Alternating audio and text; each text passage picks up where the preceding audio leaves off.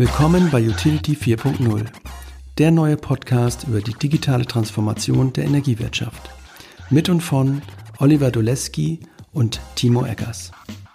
Heute noch einmal zu Gast ist Oliver Doleski, Berater in der Energiewirtschaft und Herausgeber des im Herbst diesen Jahres erscheinenden Fachbuches Realisierung Utility 4.0. Oliver erzählt uns heute, warum es kein Utility 4.0 ohne IoT, also dem Internet of Things, geben kann. Für ihn entwickeln sich Energieversorger in der digitalen Welt zu IT-Unternehmen mit angeschlossenen Strom-, Gas- und Wärmeaktivitäten mit IoT als Basistechnologie. Ich frage Oliver nach den Hintergründen und zusammen besprechen wir Chancen und Risiken auf dem Weg zum IoT-Stadtwerk. Gut, ähm, heute sitzt noch einmal vor mir der Oliver Doleski und zwar zum Thema Utility 4.0 hatten wir beim, bei der ersten Nummer dieses Podcasts auch schon. Ähm, da mehr so ein bisschen in der ganz groben Sicht, wie kam es zu diesen Büchern, äh, diese Idee überhaupt zu dieser Wortschöpfung. Und ähm, Oliver hat mir gesagt, dass Utility 4.0 eigentlich nicht geht ohne IoT oder wenn man es ein bisschen differenzierter sagen möchte, dass auf jeden Fall eine wichtige Rolle spielt. Und so ähm, freue ich mich heute, den Oliver nochmal hier zu haben in unserem kleinen virtuellen Studio und wir sprechen heute über das Thema ohne Internet of Things kein Utility 4.0. Und ähm, genau, so sind wir jetzt hier zusammengekommen und ähm, generell äh, habe ich mich auch so ein bisschen mit damit beschäftigt, Oliver, so ein bisschen eingelesen, ein paar Podcasts mal reingehört, ähm, überhaupt noch mal ein paar, paar Bücher so angelesen. Was ist IoT überhaupt? Und ähm, da gibt es natürlich tolle Definitionen und ähm, für mich ist es aber so, wenn ich jetzt alles für mich mal so verarbeite, ist einfach so, dass die ganze, sag ich mal, die physische Welt wird so ein bisschen lebendig und intelligent. Alles diese kleinen Sensoren, alles diese ganze Elektronik und auch ja alle Dinge, das finde ich schon einen ganz passenden Begriff. Alle Dinge werden lebendig, quasi wie so, wie so kleine Zombies, wenn man es jetzt mal so ein bisschen negativ ausdrückt und, und, und fangen sich an, sich, sich zu bewegen, fangen an zu senden, fangen an irgendwie sich zu vernetzen und wachen irgendwie so ein bisschen auf und werden sozusagen wach geküsst. Und das ist für mich so ein bisschen so die metaphorische äh, Sicht auf dieses Thema. Ähm, ist natürlich auch ein Buzzword, äh, klar, aber hilft nichts, genauso wie UTT 4.0 und andere Dinge. Das sind einfach die Themen unserer Zeit. Und heute soll es darum gehen und natürlich speziell darum, wie das äh, Internet of Things in der Energiewirtschaft ähm, ja, zum Tragen kommt und, und was wir damit machen können. Ja, Oliver. hallo Timo, ja. super, dass das heute klappt. Ähm, wir haben jetzt mal die Gelegenheit, über ein aus meiner Sicht sehr, sehr wichtiges Thema zu sprechen, in dieses Internet of Things und auch wie du das gerade so schön ausgedrückt hast, diese ganzen kleinen Gizmos, die werden dann sozusagen lebendig, auch in der Energiewirtschaft. Und ähm, bevor wir vielleicht da auf dieses Thema mal genauer eingehen, ist erstmal die Frage, warum überhaupt äh, Utility 4.0? Äh, wir hatten darüber schon unterhalten, uns was Utility 4.0 so ist ja. und äh, was man darunter verstehen kann und was das mit Internet of Things zu tun hat, weil das ja zunächst einmal vielleicht nicht äh, ganz offensichtlich einleuchtend ist.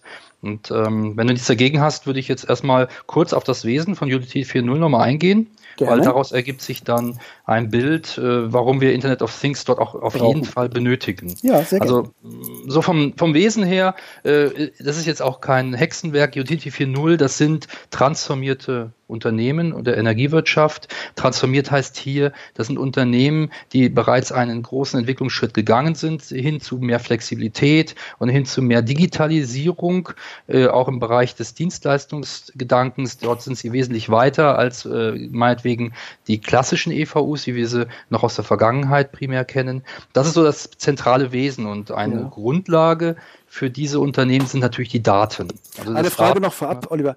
Gibt's, ja? also 3.0 äh, war nochmal, also, also 4.0 ist das äh, digitale Energiedienstleistungsunternehmen, wenn man es so beschreibt, ne? 3.0 genau. ähm, noch einen Schritt vorher, was, was würdest du sagen, wo die meisten heute sind? Gibt es alles 1.0, 2.0, 3.0 oder stehen alle bei 3.0 und machen jetzt den nächsten Schritt oder gibt es im Moment alles oder, oder wie ist so die Verteilung bei den 1.0ern, bei den Stadtmengen? Was ist so oder bei den Energieversorgern? Was ist dein, deine Idee? Was, was denkst du, wo die meisten da sind? Ja, das ist ja, ähm, das Thema Utility 4.0 hängt ja sehr nah an der Gedankenwelt von Industrie 4.0, ja. diesen einzelnen Digitalisierungsphasen genau. der Industrie. Und ähm, bei 1.0, also es gibt heute mit Sicherheit kein EVU oder kein Stadtwerk mehr, das 1.0 ist, weil das ist aus der Zeit noch der Verteilung, äh, ja, meinetwegen okay. sogar noch Gleichstrom. Mhm. Das ist noch sehr, sehr weit zurück. Klar. Das sind so die Anfänge unserer Branche. Das würde ich auch Entsprechend sagen. mit der Dampfmaschinenthematik bei der Industrie. Das sind wir äh, nicht äh, Das mehr. haben wir okay. heute nicht mehr. Nein, da gibt wir keinen einzigen mehr auch ein 2-0er. Das ist dann sozusagen die ersten äh, Verteilungsaktionen. Das sind diese ganz normalen Stadtwerke, äh, die wir kennen als Monopolisten, die okay. es halt schon äh, vor dem Unbundling noch gab. Die haben wir ja heute auch nicht mehr. Also, also du meinst, Liberalisierung ist schon 3.0 so ein bisschen. Genau, also ab Liberalisierung bitten die 3.0-Varianten aus meiner Sicht. Ja. Das sind die Varianten, die bereits nach dem heutigen Standard äh, arbeiten. Das heißt, dass die Mehrheit der Energieversorger sind äh, 3-0 noch, okay. Mhm. wenn man es äh, kritisch sieht, und äh, bewegen sich äh, zum Teil jetzt schon auf diese 4-0 zu, sind Hybriden. Wir finden viele Hybriden, die also bereits schon sehr viele 4-0 Ansätze haben, weil mhm. es ist ja hier auch viel Graufelder. Ähm, man kann ja nicht sagen, das sind ja so äh, evolutorische Entwicklungen. Das mhm. heißt, zwischen der 3-0 an der analogen Welt mehr oder weniger hin zu dieser sehr, sehr digitalen Welt, da gibt es ja Zwischenstufen. Insofern bewegen wir uns zurzeit immer mehr von 3-0 in 4-0. Mhm. Das ist ja äh, im Grunde genommen so ein sehr dynamischer Prozess. Ich frage mich nur mal gerade, weil wenn ich sowas vielleicht höre als Stadtwerke, Geschäftsführer oder Geschäftsführerin, ja, was bin ich denn jetzt eigentlich? Bin ich 3.0 oder 4.0 oder bin ich schon weit vorne oder weit oben? Das ist immer so ein bisschen so äh, vielleicht das, was sie sich dann fragen und, und ja, vielleicht gibt es einfach. Ja. Genau, genau. Okay. Nee, keine Frage. Das ist ja. eine gute Frage, mhm. ähm, aber beantworten kann man es immer schwierig. Das ist im Einzelfall und ähm, einfach gesehen zwischen 3-0 und 4-0 bewegt sich das. Okay. Das ist auch keine scharfe Trennung. Okay. Genau. Alles klar, mal zurück, zurück zur IoT. Ja. Genau, zu diesem Wesenthema, ja. weil ähm, aus diesem Thema, was ich jetzt gerade dargestellt habe, wie so ein Utility 4.0 ist, kommt auch der Connect zu äh, Internet of Things, IoT, mhm. äh, relativ äh, nah, weil beides, sowohl IoT als auch Utility 4.0, basiert auf Daten. Also das ist die gemeinsame Grundlage. Mhm. Und insofern ist dort auch der Zusammenhang zu sehen. Ich habe dann das selber mal so formuliert, äh, sehr ähm, provokativ, dass Versorger sich in Zukunft ja zu IT-Unternehmen Unternehmen mit äh, angeschlossenen Strom-, Gas- und Wärmeaktivitäten entwickeln. Wie gesagt, leicht überzogen meinetwegen, äh, aber im Kern schon wahr. Klar, aber manchmal muss man das so über, überziehen, um das, äh, um diesen Schwerpunkt darzustellen. Und mir fällt das Unternehmen jetzt gerade nicht ein. Irgendeines hat sich, glaube ich, auch mal so, so umbenannt. Ich weiß nicht, ob es jetzt irgendwie äh, Lichtblick sogar war, äh, glaube ich. Die hatten ja auch mal eine Zeit lang ähm, sehr viel mit, mit so virtuellen ähm, Schwarmkraftwerken zu tun und haben sich dann so auf die Softwareseite getan. Und da gab es, glaube ich, mal so, ein, so ein O-Ton in irgendeiner Zeitschrift, wo sie gesagt haben, wir sind ein IT-Unternehmen, was auch Energie verkauft. Und äh, insofern äh, ja. ja. kann sowas einfach nochmal so ja, einen anderen Schwenk da einleiten, weil oft ist es halt so auch, äh, ein O-Ton, den ich immer noch aus, aus vielen Gesprächen habe. Wir sind noch keine IT-Bude. Wenn man so ein bisschen mehr IT-Themen äh, stresst und so ein bisschen ja sehr in diesem technologischen Bereich unterwegs ist, oft sagt man dann oder hört man dann, ja, wir sind noch keine IT-Bude. Und dann denkt man, nee, doch, eigentlich schon. Ja, genau. Und keine Bude, sondern Unternehmen, ja, weil Bude ist ja auch richtig. mal so ein bisschen despektierlich, ja, das sind die Leute ja. mit den Mäusen und, und, ne, ja. Ja, klar, nee, ganz richtig, was du sagst. Aus meiner Sicht äh, zahlt das genau in das Thema Utility 4.0 ein, ja. weil äh, tatsächlich Energieversorgungsunternehmen werden immer mehr IT-Unternehmen. Das äh, wird einfach so sein und das ist, diese Tendenz ist bereits auch schon vielfach zu sehen. Auch bei meinen Kunden sehe ich das permanent. Äh, äh die IT hat immer mehr den Lead in vielen Themen, ähm, neben der Fachlichkeit. Es wird immer mehr IT geben. Und genau da sind wir nämlich bei dieser Basistechnologie, auch wieder IoT. Ja. Ähm, IoT liefert ja Mehrwerte den Unternehmen. Das heißt also, man kann mit diesem IoT-Themen, da können wir auch dann später nochmal drauf eingehen, äh, neue Geschäftsmodelle meinetwegen äh, ermöglichen. Ähm, die nutzen das Internet im Grunde genommen, um sich auszutauschen, diese ganzen physikalischen Geräte. Und diese physikalischen Geräte, wenn die sich austauschen, damit kann man steuern, damit kann man Daten generieren und optimieren. Das ist so die Wie zentrale ja. Idee. Wie erklärst du denn für dich eigentlich so das IoT-Thema, wenn dich jemand fragt, so was ist oder was ist IoT für dich? Gibt es da irgendwie was, wo du ein gutes Bild, was du sagst, was was du immer bringst, ähm, um das zu beschreiben? IoT ist aus meiner Sicht nicht mehr und nicht weniger als die Fähigkeit, dass physikalische Strukturen, also eben Geräte in diesem Fall, also die, diese Things, ja. dass die über Schnittstellen standardisiert miteinander interagieren und dort auch dann äh, mit äh, gewissen Algorithmen gesteuert werden können. Das ist also die mhm. Vernetzung. Das Wort Vernetzung würde hier im Kern stehen. Vernetzung in diesem Falle nicht von Menschen übers Internet, äh, wie wir es kennen aus Social Media, sondern hier über Systeme und äh, Instrumente miteinander vernetzt, aber auch über die Mensch-Maschine-Schnittstelle. In diesem IoT-Thema sind auch Menschen mit vernetzt. Mhm. Zwar nicht als irgendwelche Roboter, sondern natürlich als Bediener und als äh, Nutzer an Displays und dergleichen. Und insofern ist das als eine starke Form der Vernetzung. Mhm. Und jetzt sprichst du da, sagst du, kann man das sagen, ja, viele äh, Leute, die eine neue Technologie irgendwie propagieren wollen und nach vorne bringen wollen, das ist natürlich Synergien, sinnvolle Mehrwerte und, und, und man weiß, was da alles gibt, es hat eigentlich nur Vorteile. Gibt so ein, ein Beispiel, ein, zwei Beispiele, wo du sagst, hey, da ähm, kann man diesen Mehrwert heute schon in Energieversorgung sehen? Ja, also. Oder dein Lieblingsbeispiel oder wo du sagst, hier, guck mal, das ist irgendwie, das finde ich cool, weil das ja. einfach mit IoT besser funktioniert oder wirklich Mehrwert bietet. Ja, es gibt viele Beispiele. Also ein Lieblingsbeispiel hätte ich da jetzt gar nicht. Mhm. Ähm, hauptsächlich kommen die Beispiele zurzeit noch aus der Netzwelt. Ja. Das ist relativ einleuchtend, ja. weil äh, natürlich hat man im Netz, in den Netzen äh, sehr viele Things, in Anführungsstrichen, also äh, von den Masten über, über äh, Wechselrichter, Gleichrichter, äh, Trafos und dergleichen. Das, man also, hat natürlich im Netz sehr viele solcher Things. Ja. Und ähm, da ist es sehr viele praktische Anwendungen. Ähm, als, als Beispiel äh, gibt es da äh, die Möglichkeit halt, äh, Einmal über diese äh, Asset-Steuerung äh, im Netz, da sieht, kann man Trafos äh, mit Sensoren ausstatten. Die sind ja heute mit Sensoren ausgestattet. Das mhm. fängt, fängt von der Öltemperatur über Viskositäten und dergleichen ab. Daraus erkennt man, dieser Trafo ist in einem kritischen Betriebszustand meinetwegen. Das ist aber schon relativ Standard heute. Das haben Netzbetreiber eigentlich in der breiten ähm, Breite schon in, gebaut. Okay. Implementiert, genau, das richtige Wort. Ähm, was relativ äh, neuer ist oder was auch eine gute Idee wäre an der Stelle, sind gerade ähm, in der Diskussion mit diesen äh, Landleitungen, diese mhm. verlegt, äh, Verlegung von diesen Hochspannungs- und HGÜ-Leitungen. Mhm. Wenn man Netze ins äh, Erdreich verlegt, ist das immer eine kritische Sache, äh, weil es eben mit großen Kosten verbunden ist. Und wenn man dann äh, Mängel oder Fehler im Netz dort hat, also in den Erdkabeln, dann dieses zu detektieren.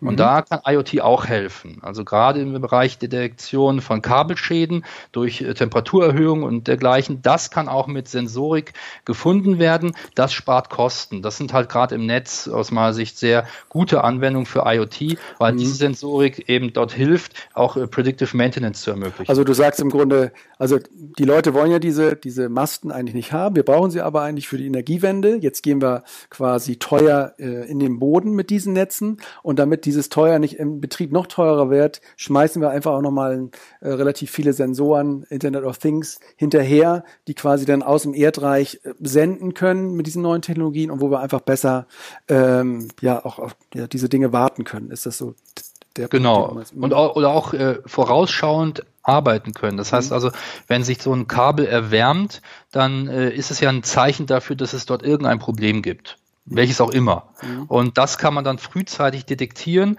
und gegebenenfalls schon Maßnahmen ergreifen, bevor es ausfällt, weil so ein Ausfall ist immer teuer. Das kostet immer Geld. Und deswegen ist ja genau auch die Idee an diesem ganzen Aspekt Predictive Maintenance und Predictive Maintenance ist angewandtes IoT. Mhm. Und, und du sagst, Netzbetreiber machen das schon. Äh, genau. Ich kann mir auch vorstellen, dass sie sagen, das ist ja gar nichts Neues oder das machen wir ja immer schon. Wir haben ja immer schon irgendwelche Möglichkeiten, haben sie sich ja wahrscheinlich immer schon überlegt, wie sie irgendwas sozusagen ähm, fernsteuern können. Ich, Rundsteuerung ist, glaube ich, so ein Begriff, mit dem sie irgendwie äh, gewisse Dinge da, ich glaube, im Netzbereich auch, auch ansteuern können. Ist es wirklich so, dass sie sagen, die Leute, die du da antriffst und sagst hier IoT, ähm, wir sagen, ja, endlich gibt es Sensoren, die können wir an Stellen bringen, wo wir vorher gar nicht dachten, dass wir sie hinbringen können oder wo es zu teuer ist. Also es ist wirklich so, dass, das, ähm, dass man da mit offenen Armen empfangen wird und sagt, hey, zumal in diesem regulierten Bereich, das denke ich auch immer noch, ist das, das wäre auch nochmal ein Aspekt, ist das ein Problem, dass äh, der Netzbereich reguliert ist und dass man mit diesen, kann man das sozusagen voll sich anrechnen lassen, wenn man da mit IoT das äh, Netz intelligent macht? Ich hörte, dass es da irgendwie heute noch nicht so anerkannt ist und dass da politisch noch gekämpft wird darum, dass das auch äh, ankommt. Hast du da Erfahrung sammeln können oder irgendwie?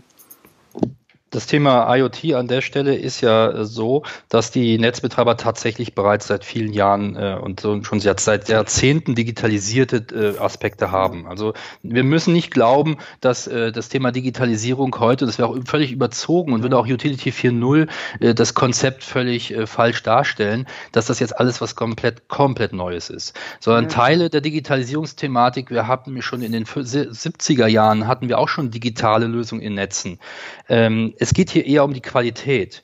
Äh, mhm. IoT ist ähm, tatsächlich schon vor Jahren zu einem Teil existent gewesen. Aber, und das ist das, das, ist das Neue, äh, was wir heute können, ist einmal durch die äh, Kostenentwicklung im Bereich Sensorik und Aktorik. Wir können heute viel mehr Sensoren kostengünstig in, äh, die, ja. in das Netz bringen. Das ist, ja. das ist neu. Und an also Orte, wo man gar nicht so dachte, dass man, die genau. sind ja auch so klein und auch vom Preis, dass man nicht denkt, ich muss jetzt einen 600 Euro Sensor irgendwie in einem Schaltstrang verbauen. Ich denke mal, die werden ja auch da ähm, genau.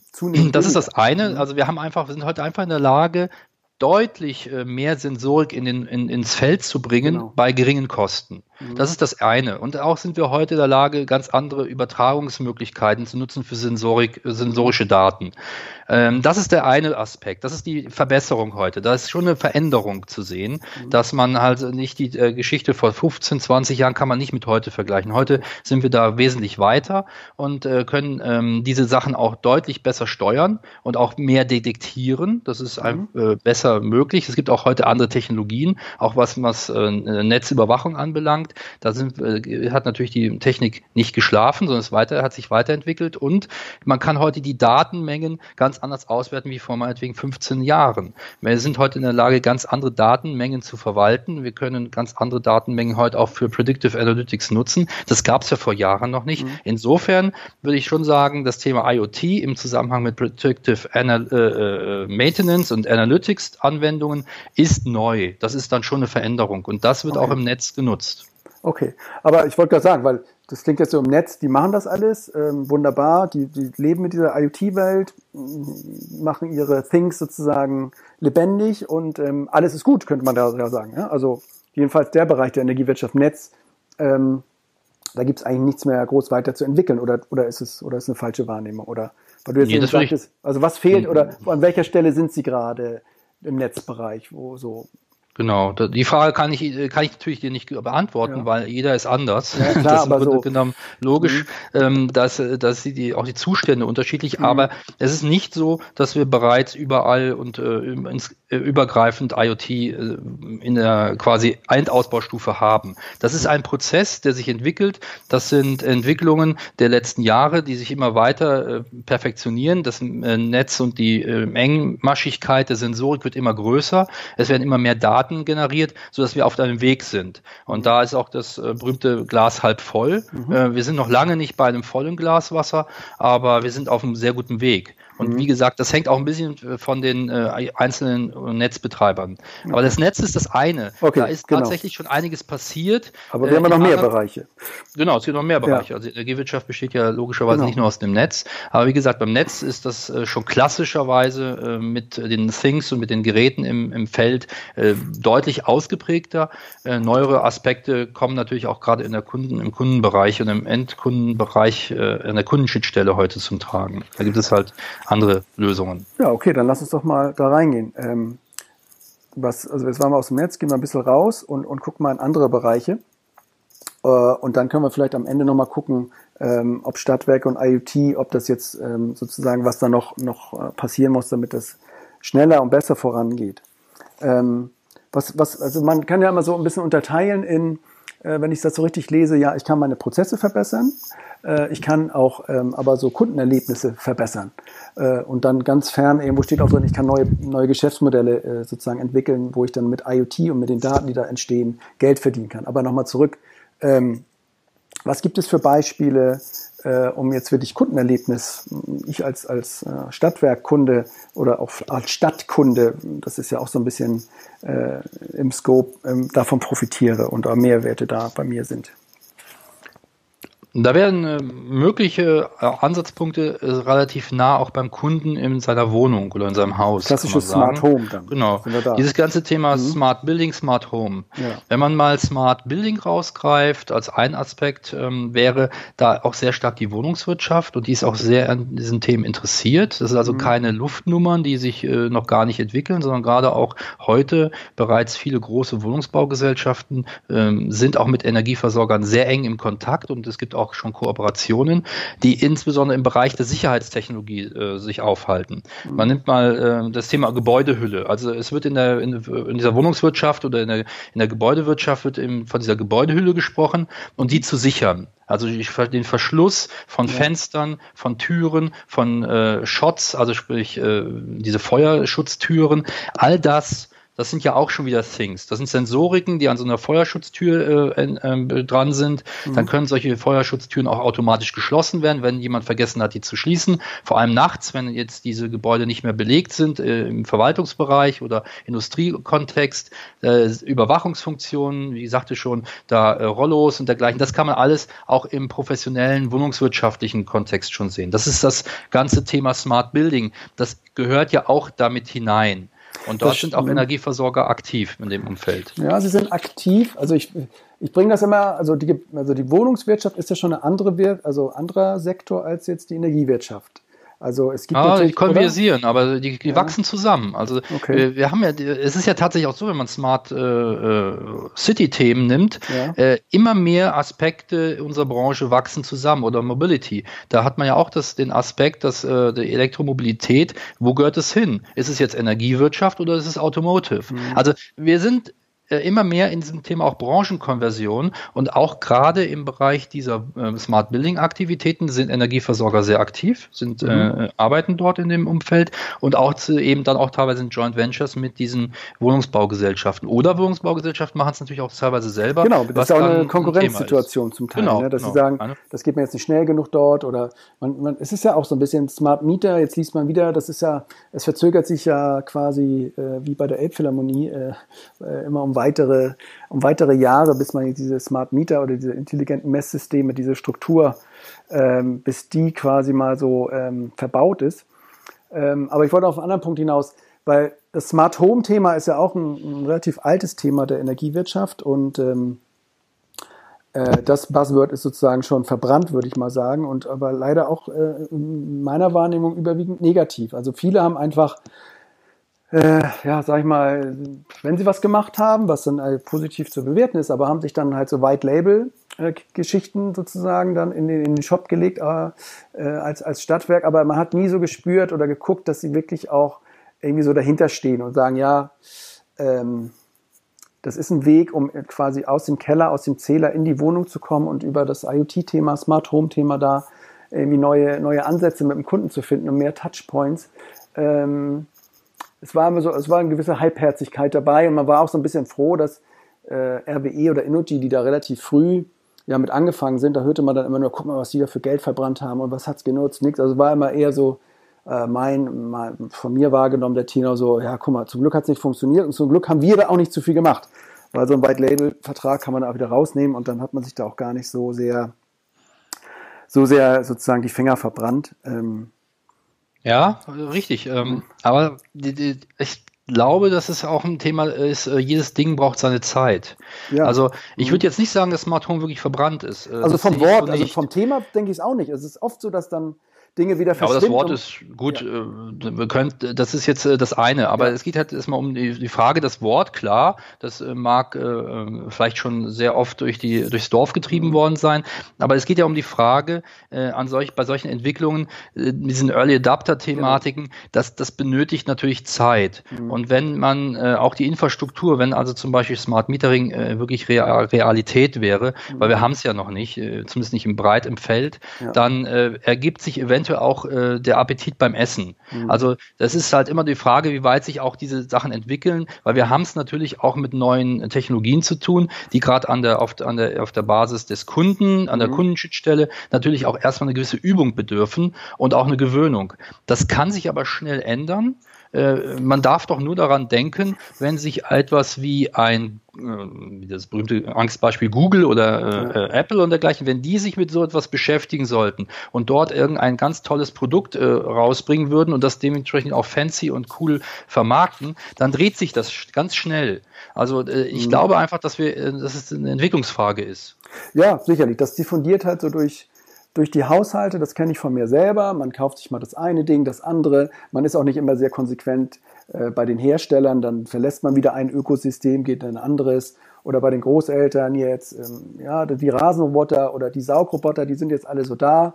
Und ähm, ja, es dauert einfach ein bisschen, bis man sich an den Anblick, sage ich mal, gewöhnt. Genau wie bei den das ist mir heute gerade wieder aufgefallen, weil man die ganzen E-Scooter sieht. Man ist es einfach nicht gewöhnt, dass Leute aufrecht stehend durch die Stadt äh, sozusagen äh, flitzen. Ja, man sieht so, also es ist immer noch irgendwie fremd und das ist sicherlich da genauso. Und dann gibt es wahrscheinlich wieder einen Schub, okay, jetzt haben wir so viele Geräte und wir haben uns dann gewöhnt und jetzt gibt es irgendwie die nächsten Vernetzungsschritt oder den nächsten Analytikschritt. Ne? Das äh, ja. kann ich schon auch nachvollziehen. Vielleicht ist es auch ein äh, Hinweis, wir, äh, wir reden ja jetzt quasi äh, unter innerhalb dieser Energiewirtschaft. Mhm. Ähm, da geht es ja um die Frage auch, was bringt es denn überhaupt, dieses IoT-Thema. Mhm. Ja. Ähm, nehmen wir nur mal ein Beispiel, äh, des, den Aspekt Smart Waste. Also ja. ähm, da würde der Kunde, jetzt sagen wir mal so, der Kunde hatte an der Stelle so eine etwas ambivalente Rolle. Mhm. Der, der, hat in der häufig keinen direkten Nutzen. Durchaus äh, kann ihm das egal sein, oder zumindest sieht er ihn noch nicht. Und dann ist deine Kritik berechtigt, dass man sagt, diese Sachen funktionieren noch nicht.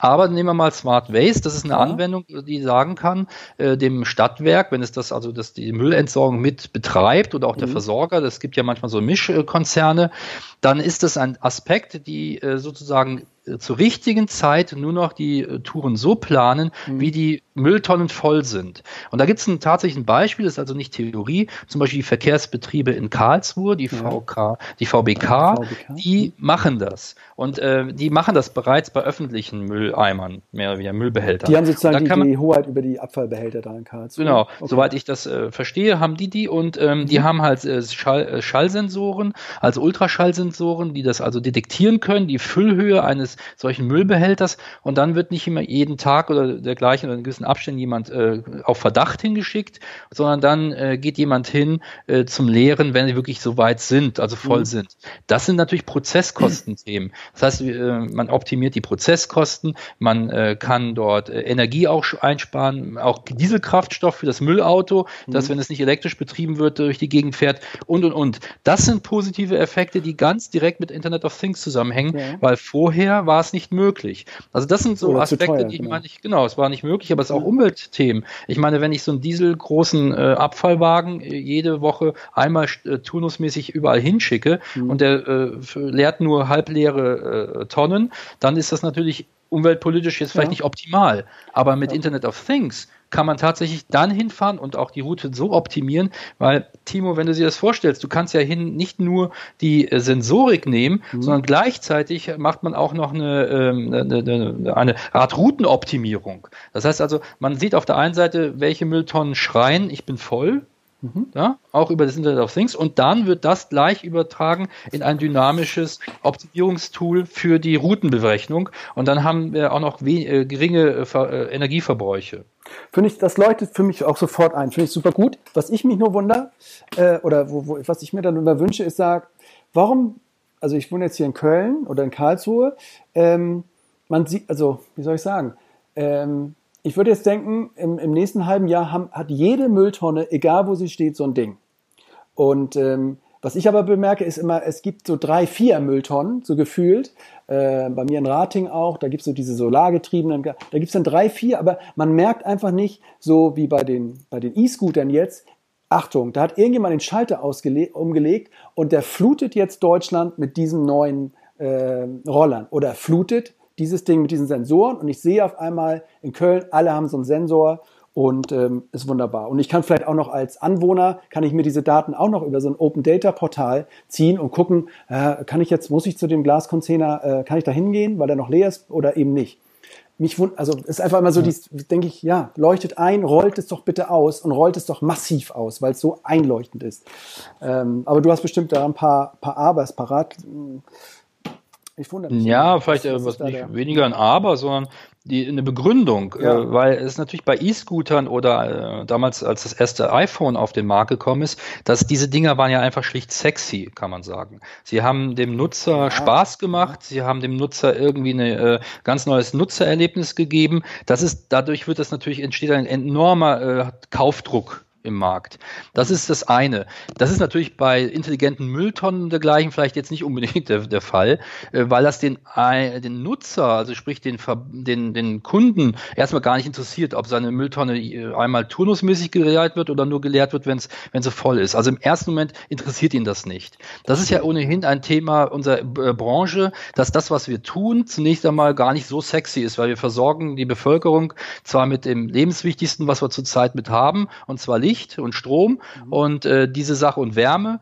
Wenn das nicht da ist, wäre es eine Katastrophe. Äh, wir würden dann nicht mal Wasser haben, weil ohne Strom funktioniert auch keine Pumpe. Das heißt also, wir machen ganz wichtige Dinge, äh, lebensnotwendige Dinge in unserer Branche, aber sie wirken im ersten Moment nicht so sexy. Heißt aber nicht, dass sie doch notwendig sind und dass sie äh, gemacht werden müssen. Und ich glaube, dass diese positiven Effekte, äh, quasi sich indirekt durch ökonomischen Druck entwickeln. Also es wird aber langsamer laufen. Was, will, mein, was meine ich damit? Der ökonomische Druck wird so aussehen, dass ein Unternehmen, ein, äh, ein Stadtwerk meinetwegen oder ein Energieversorger, der gewisse IoT-Anwendungen durchführt, wird sich im Bereich Prozessgeschwindigkeit und Prozessautomatisierung beschleunigen. Dadurch wird er auch Kosten sparen und damit wird er wirtschaftlich einfach stärker dastehen, auch im Wettbewerb mit agilen neuen Wettbewerbern.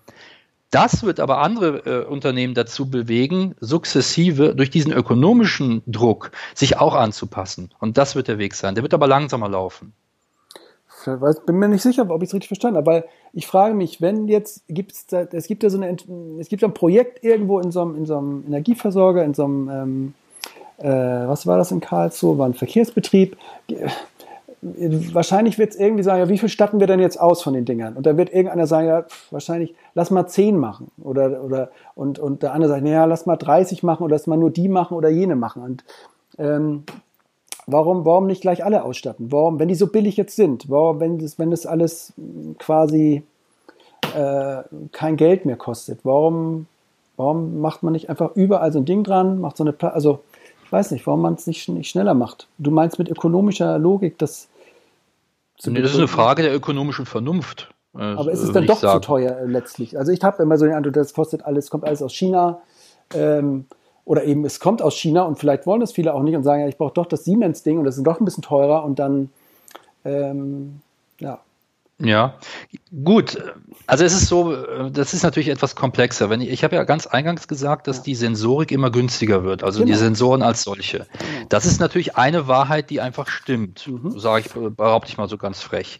Ja. Diese Sensorik wird günstiger, aber dahinter steckt ja, und das ist genau das indirekt das Problem, was okay. du ansprichst, dass wenn man diese immer mehr Sensorik in den, in den Markt bringt oder ins Feld ja. bringt, was auch immer, dann braucht man im, äh, im quasi in der dahinterliegenden äh, Backend, in der ja. IT, immer mehr Systeme und immer mehr Intelligenz. Ach, da vielleicht der Engpass so ein genau. bisschen, dass genau, da nicht umgehen kann mit dem ganzen Datenstrom. Genau, das wird, okay. und das ist auch ein Thema, da appelliere ich ein bisschen auch an die äh, Geduld. Mhm. Das sind Themen, die sich jetzt entwickeln müssen. Und das ist auch nachvollziehbar, äh, dass, äh, ähm, dass man in Stadtwerken oder Energieversorgern dann erstmal Piloten fährt, mhm. zu sehen, wie funktioniert das, wie können unsere Systeme das verarbeiten, um dann zu sehen, wie kann ich das skalieren und ausrollen, dass uns die Systeme das schaffen. Also dahinter mhm. steckt auch eine Menge, äh, durchaus eine technische und ökonomische Vernunft, das so zu machen. Ja, das ja, ist okay. aus meiner Sicht mhm. durchaus nachvollziehbar.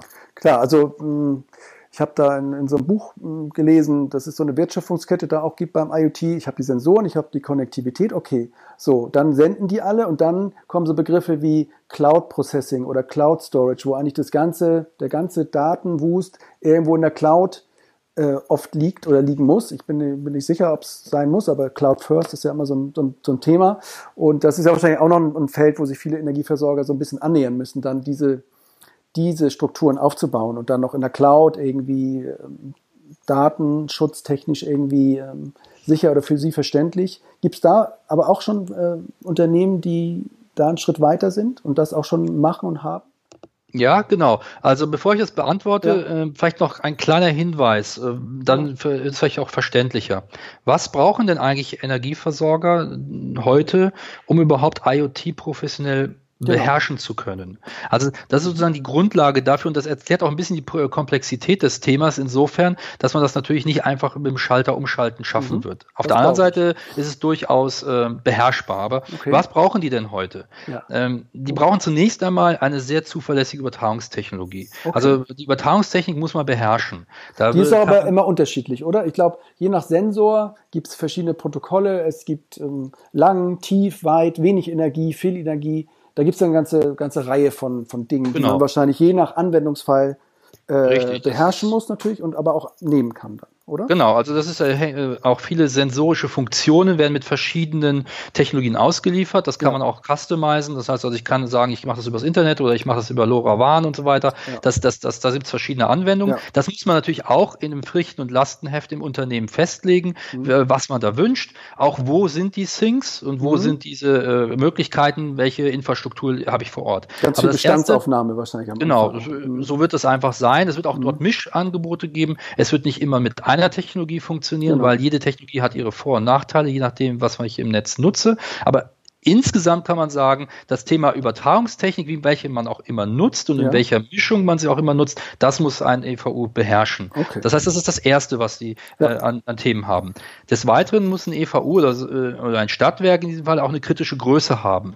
Was meine ich damit? Mhm. Es ist so, wenn man Internet of Things beginnt, dann hat man nicht nur diese einfachen Things sozusagen im Netz, die man dann wie als kleine Gizmos da überall rumfunken, mhm. sondern man muss das äh, quasi auch die IT haben, die das äh, auswerten kann, die das äh, äh beherrschen kann und managen kann. Und das wird ein einzelnes Kleinunternehmen mit Sicherheit nicht können. Das würde das einfach überfordern. Und deswegen braucht man braucht es eine gewisse Größe, äh, meinetwegen auch, äh, dass die sich zusammentun, einige Unternehmen, die dann äh, in der Lage sind, so etwas überhaupt zu organisieren und dann auch Mehrwerte daraus zu nutzen. Denn IoT, ohne dass ich dahinter eine richtige Analytics äh, oder äh, entsprechende IT setze, nutzt nichts. Mhm. Weil dann ist es einfach nur, nur nett, dass man es hat. Dann kann man sagen, auf der Firmenseite, man hat sowas, aber man äh, kann es nicht nutzen. Es bringt nichts. Sollten Sie das, das selber, selber aufbauen oder sollten Sie sich damit ähm, ja, mit den oft beschriebenen White Label äh, Herstellern zusammentun? Also sind wir die Frage Make or Buy an der Stelle wahrscheinlich, genau. wenn es so strategisch wichtig ist, würde ich immer denken, ja, dann musst du eigentlich schon selber äh, aufbauen und dir selber die Server hinstellen und diese, oder also da das ist auch nicht einfach zu beantworten, ja. Timo. Das, das ist äh, genau der Punkt. Ähm, das hängt auch erstmal von der Größe des Unternehmens ab. Was, und, äh, was ist denn eine gute Größe, sagst du? Wie bitte? Was ist denn eine gute Größe für so ein Stadtwerk? Um dann, oder was ist, oder was müsste ich mindestens für eine Größe haben, wenn ich es alleine machen Gibt's da das so, das äh, gibt keine festgelegten Werte. Das mhm. äh, ist einfach eine kalkulatorische Frage. Das muss man dann im Einzelfall genau durchrechnen, mhm. was äh, eine eigene IT kostet, äh, wie viel Personal man dafür braucht. Kriegt man das Personal auch? Also wenn man eine, äh, wenn man auf dem Land sozusagen ein äh, sehr kleines Unternehmen auf dem Land, also ein kleiner Versorger auf dem Land ist, kriegt er dann denn die richtigen Analytics-Kapazitäten auch als ja. Mitarbeiter überhaupt her? Mhm. Also das ist ein sehr mehrdimensionales Thema, dass man nicht einfach so pauschal beantworten kann. Dafür muss man dann tatsächlich auch im sauren Apfel äh, beißen und dann eine gewisse Analyse im Vorfeld auch äh, vielleicht auch mit Beratungsdienstleistung mhm. eine Analyse fahren. Also es wäre unseriös, wenn ich da jetzt einfach irgendwelche Zahlen nenne, weil die in der Regel der andere Begriff, den ich dann immer noch habe, ist das Thema der Klassiker Blockchain. Ist das auch eng mit IoT und Daten und Dingen, äh, die da entstehen, wird das immer gleich auch zusammengedacht? Weil Blockchain ist ja eigentlich eine gute Möglichkeit, ähm, diese auch sensiblen Daten ähm, irgendwo, sag ich mal, öffentlich verfügbar zu machen, aber in einer höchst, sag ich mal, sicheren Art und auch unmanipulierbar. Ist das, kommt dieses Thema Blockchain auch relativ früh mit an den Tisch, wenn man IoT-Projekte macht, oder ist es eher, ist das eher dann noch weiter weg? Also es ist, es ist, äh, kommt mit auf den Tisch, es ist mhm. auch ein Aspekt, äh, je nachdem, wie das äh, IoT-Thema auch designt ist und was es da genau geht. Das mhm. sind auch ganz verschiedene Anwendungsfälle. Ähm, aber es ist nicht das Gleiche. Also mit Blockchain und IoT kann man, hat eigentlich direkt, ist kein gleiches Thema. Das sind komplett andere Aspekte. Ähm, man kann sich das so vorstellen, dass die Blockchain-Technologie gewisse IoT-Technologien unterstützt in der Abwicklung und meinetwegen auch im, in den Themen, wie Daten sicher übertragen werden werden können. Mhm. Aber es geht nicht, äh, IoT und Blockchain ist nicht äh, synonym.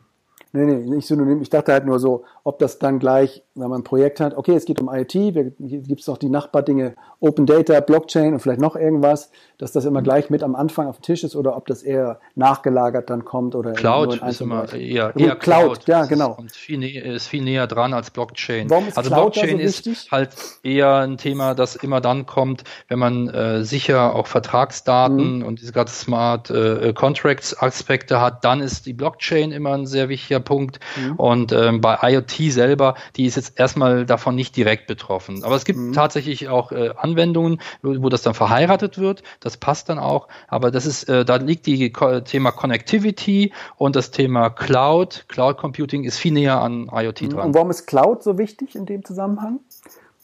Ja gut, einfach aus Praktikabel, äh, Praktikabilitätserwägungen heraus. Mhm. Wenn äh, diese ganzen Things im Netz äh, Werte äh, beliefern, dann ist halt die Frage, ob wo ich die Datenmengen hinlege. Dann auch im äh, Netz sozusagen. Genau, ob ja. ich die in, in, Clouds ablege oder nicht. Und mhm. Cloud heißt ja hier, äh, das ist ja auch immer ein bisschen das, das Thema, äh, da, da kann man ja ein bisschen lächeln. Äh, Cloud ist, äh, ist ja nicht irgendwie eine wirklich eine zarte Wolke, die da irgendwo was ganz Tolles mhm. macht. Mhm. Das hat man, das war früher ein Rechenzentrum. Also eigentlich ist die Cloud nichts weiter als ein zentrales Rechenzentrum, auf das viele Leute zugreifen können. Ja. Und ähm, das ist eine Cloud. Und das ist dann nur die Frage, wie sicher ist die, wo steht diese Cloud oder dieses Rechenzentrum, auf das ich zugreife und dort Daten abspeichere. Mhm. Und das äh, kann ja auch durchaus eine Cloud sein, die im Unternehmensverbund läuft, die halt das Unternehmen selber für mehrere mhm. Standorte, für mehrere Applikationen bereitstellt. Das ist dann auch eine Cloud, genauso wie es auch äh, die bis zuhin diese Sachen wie Dropbox und dergleichen, ja. um da mal ein Beispiel zu nennen. Das ist auch eine Cloud-Variante, die ist natürlich eine ganz andere Kategorie. Lustig finde ich auch diesen Gegensatzbegriff dazu, dass es ja auch so Fog den Fog, den Nebel gibt. Und gerade wenn man so Smart Home Anwendungen hat, dass gewisse Daten dann doch auch nicht in der Cloud verarbeitet werden, sondern auch, sag ich mal, von größeren Things, größeren Devices und die dann nur sozusagen mit ihrem Nachbar-Device über so einen Fog äh, sozusagen so ein Datennebel, der nicht so, der nicht so oben irgendwie im Himmel ist, sondern einfach so äh, ein bisschen am Boden rumwabert, kommunizieren.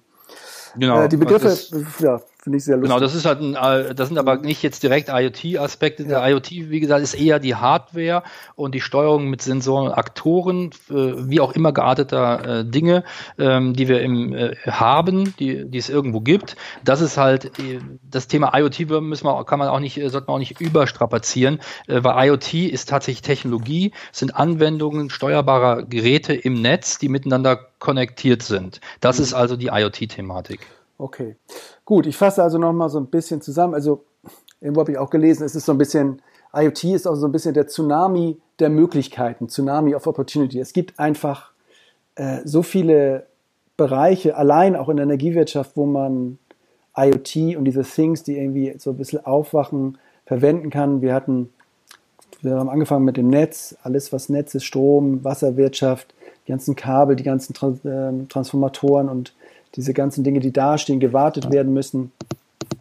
Wir hatten das nochmal, gut, Smart Mobility haben wir jetzt gar nicht drüber gesprochen, aber das ist natürlich auch ein IoT-Thema äh, par excellence und okay, es ist einfach, es ist einfach viel und das ist wahrscheinlich auch so ein bisschen das Problem an diesem ganzen Thema, dass es ein, ein ja, ein, ein, es ist so viel möglich und es ist so schwer zu entscheiden, wo ich anfange und wo ich aufhöre und, und wie doll ich es mache und ähm, wie vorsichtig.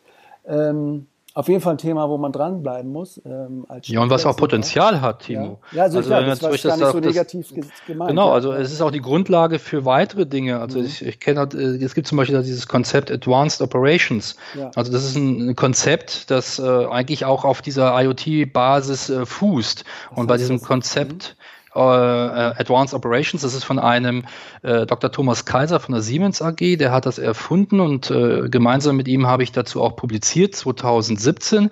Ähm, da geht es eigentlich um die Thematik, wie äh, quasi diese Unternehmen zu Advanced Operations werden, also zu Unternehmen, die diese Daten, die generiert werden, mit äh, analytischen Verfahren auch verarbeiten können, hin zu äh, künstliche Intelligenz, also KI und dergleichen. Und diese äh, Dinge ähm, werden als äh, Advanced Operations Konzept Hast du da ein Beispiel? Kannst du das irgendwie greifbar machen mit irgendwas? Also ich habe jetzt verstanden, es gibt ein, da ist der Schwerpunkt, wenn ich die Daten jetzt alle habe, ich habe es verbunden, ich habe sie auch in der Cloud irgendwo abgelegt. Jetzt nochmal das Thema Analytics und Advanced Analytics oder Advanced genau. Operations. Aber was, was, was könnte das für ein Beispiel sein? Warum ist das so, warum ist das so ein nächster Schritt? Was kann ich mir darunter vorstellen?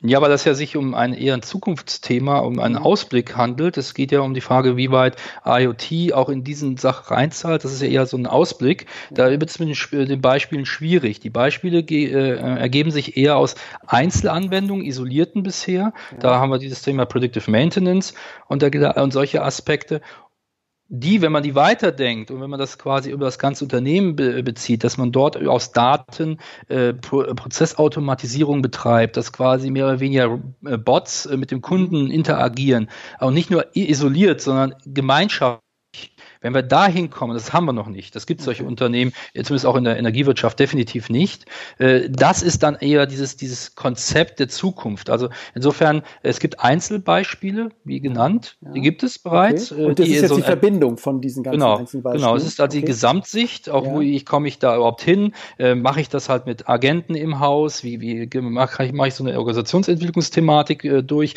dass ich da sich äh, schrittweise hingehe und das besagt dieses Advanced Operations Konzept. Konzept. Also, mhm. dass äh, eben sozusagen dieses innovative Geschäftsmodelle auf datentechnologischen Modellen beruhen. Und das ist halt eine Sache, die bisher in Inselanwendungen existieren und das wird immer mehr kommen und das ist eher so als Ausblick auf die Zukunft. Und diese ja. Zukunft benötigt auch IoT. Ich meine, das kann ich mir auch schon vorstellen. Siemens so ist ja quasi das Industrieunternehmen, das Internet of Things Unternehmen, mindestens mal in Europa. Und ähm, das über alle Branchen hinweg natürlich alle diese Themen hat und dass die sich damit beschäftigen, ist, ähm, ja, ist irgendwie klar. Ähm, ich glaube, in dem Buch ähm, gibt es ein, ein, eigenes Kapitel zu diesem Thema, oder?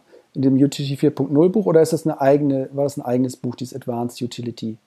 Oder genau, also das, dieses, genau, dieses, äh, dieses äh, Booklet, also dieses kleine Buch, ja. äh, das äh, zusammen, das ich dann, das der Dr. Kaiser zusammen mit mir herausgegeben hat, das ist ein, äh, nun ein einzeln für sich isoliertes Buch im Gabler okay. Verlag erschienen. Mhm. Das ist isoliert für sich. Ähm, das Thema IoT allerdings im Bereich Energiewirtschaft kommt in dem nächsten im neuen Buch, das jetzt im Herbst diesen Jahres rauskommt. Das ist dieser Doppelband Realisierung ja. UTT 4.0, von dem wir ja auch hier sprechen, vielfach in diesem Podcast, genau. in dieser Podcast-Reihe.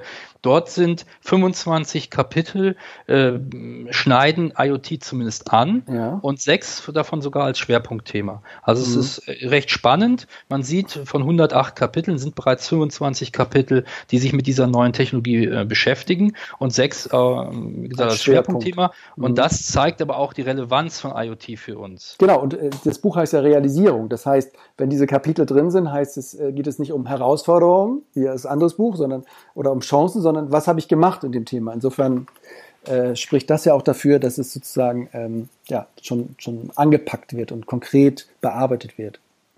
Genau, also das äh, ist eigentlich auch ein äh, Indikator dafür, dass äh, genau auch ähm, dieser Titel, den wir am Anfang genannt haben, ohne Internet of Things, kein Utility 4.0, dass das Realität wird.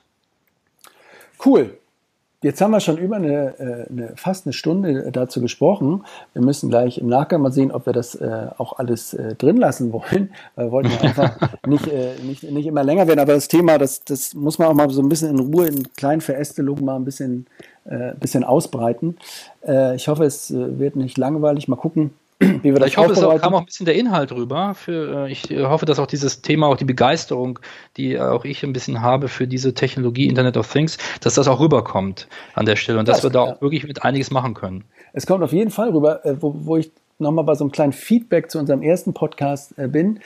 jemand hat uns angeschrieben, hat gesagt, es, es hätte ihn auch interessiert, was dich eigentlich so antreibt bei der ganzen Sache und was dich so inspiriert. Jetzt, ähm, IoT ist ein Thema.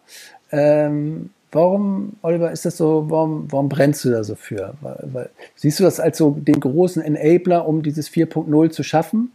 Oder warum, was ist das, was dich da antreibt, was dich inspiriert? Das sind eigentlich zwei äh, Themen. Für, äh, fangen wir jetzt mal ja. mit Utility 4.0 an.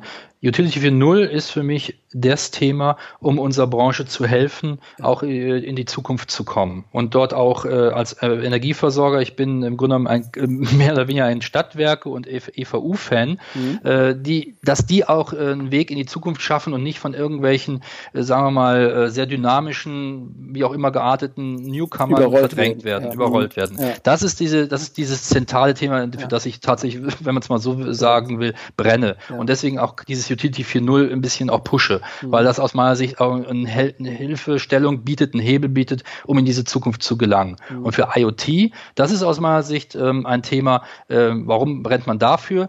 Ganz einfach, weil es ein Instrument ist, es zu schaffen. Äh, mhm. ganz einfach, weil es äh, einmal Kosten senken kann, weil es äh, Performance erhöht, weil es Geschwindigkeit erhöht und damit Energieversorger, wenn sie es anwenden, in die Lage versetzt, gegen auch diese Newcomer zu bestehen. Es ist nichts weiter als ein Enabler. Es ist ein Enabler für die Zukunft.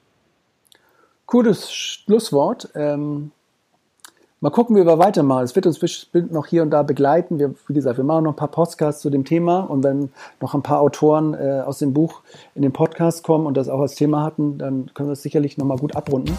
Fürs Erste soll es das dann gewesen sein heute hier. Ich sage ja, super, danke. vielen Dank. Sehr, sehr gerne. Das war Utility 4.0, der neue Podcast über die digitale Transformation der Energiewirtschaft. Solltet auch ihr gute Beispiele, Unternehmen, Leute aus Energieunternehmen kennen, die Teile dieser digitalen Transformation erfolgreich oder auch nicht so erfolgreich bewältigt haben, so freuen wir uns über eine Nachricht von euch. Vielen Dank.